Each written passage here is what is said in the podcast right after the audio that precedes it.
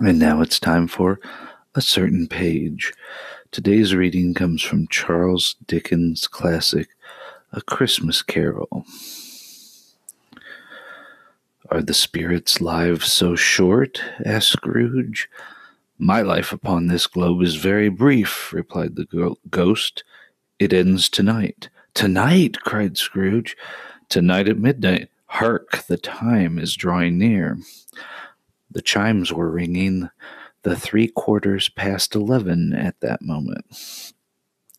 Forgive me if I am not justified in what I ask, said Scrooge, looking intently at the spirit's robe, but I see something strange and not belonging to yourself protruding from your skirts. Is that a foot or a claw?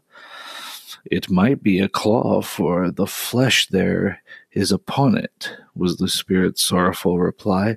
Look here.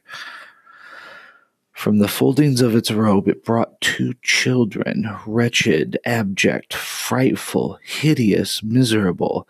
They knelt down at its feet and clung upon the outside of its garment. Oh man, look here, look, look down here, exclaimed the ghost.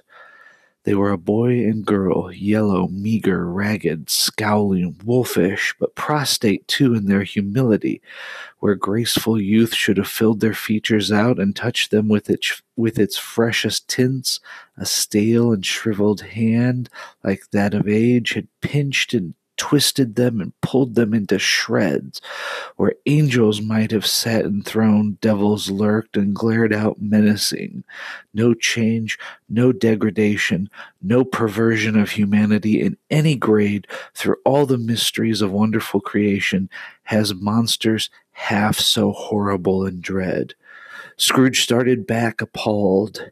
Having them shown to him in this way, he tried to say they were fine children, but the words choked themselves rather than be parties to a lie of such enormous magnitude.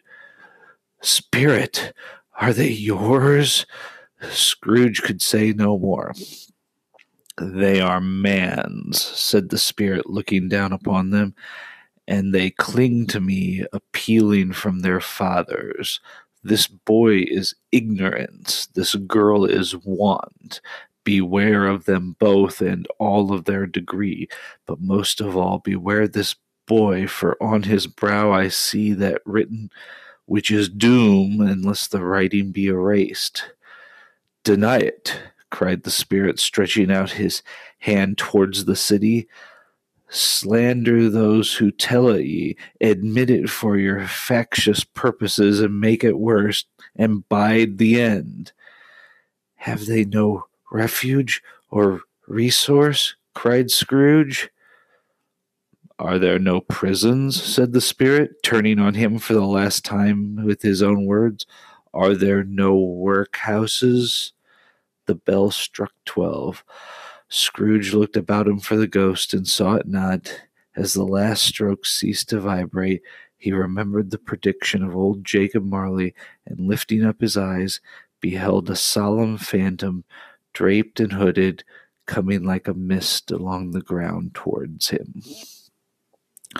This has been a certain page.